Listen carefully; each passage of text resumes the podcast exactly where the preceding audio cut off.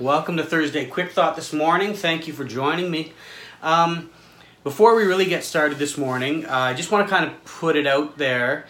Um, I started Thursday Quick Thought when uh, the pandemic started and everything closed down um, as kind of um, kind of a midweek devotional um, since no Bible studies or anything were running. Um, it looks like we're getting to the end here and things are going to start opening up. Um, so I guess I would just ask if you still want me to be doing this. Um, just let me know um, if this is something that's helpful to you, um, something that you look forward to. Um, let me know and and I'll continue. Um, and if not, that's okay too. I'll just do my my devotions without a camera on that's uh, it's just what I'll do.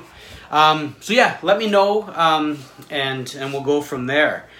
Um, so back when the Maple Leafs were still in the playoffs, uh, boy, that seems like forever ago.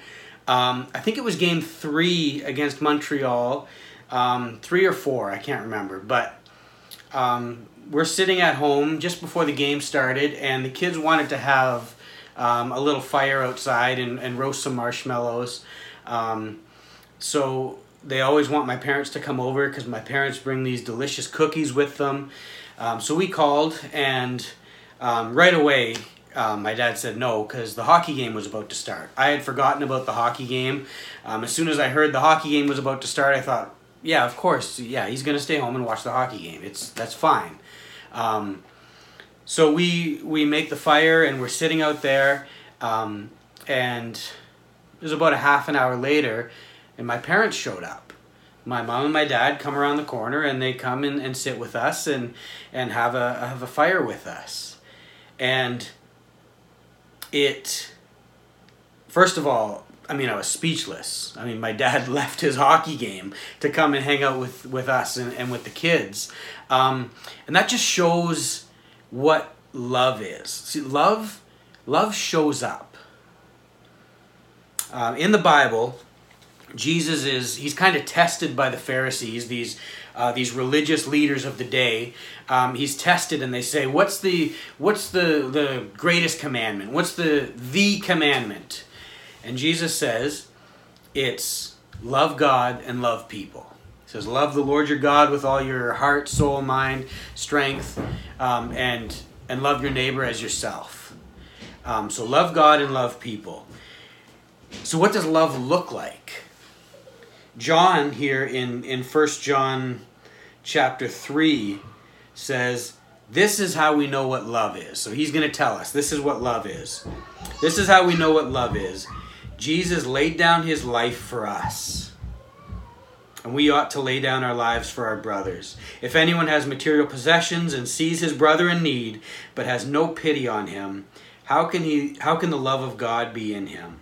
Dear children, let us not love with words or tongue, but with actions and in truth. So John here says, this is how you know what love is. Jesus gave us the example. He didn't just say, I love you, he showed up.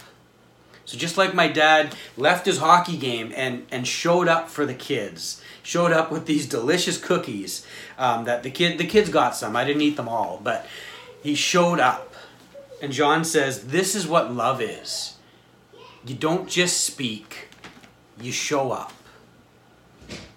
So that's the challenge is if you're a Christian, if you if you believe in Jesus, if you if you call Jesus your savior, are you showing up? Are you are you just simply saying, "Yes, I'm a Christian?" Or are you showing it with love? Are you showing it with actions?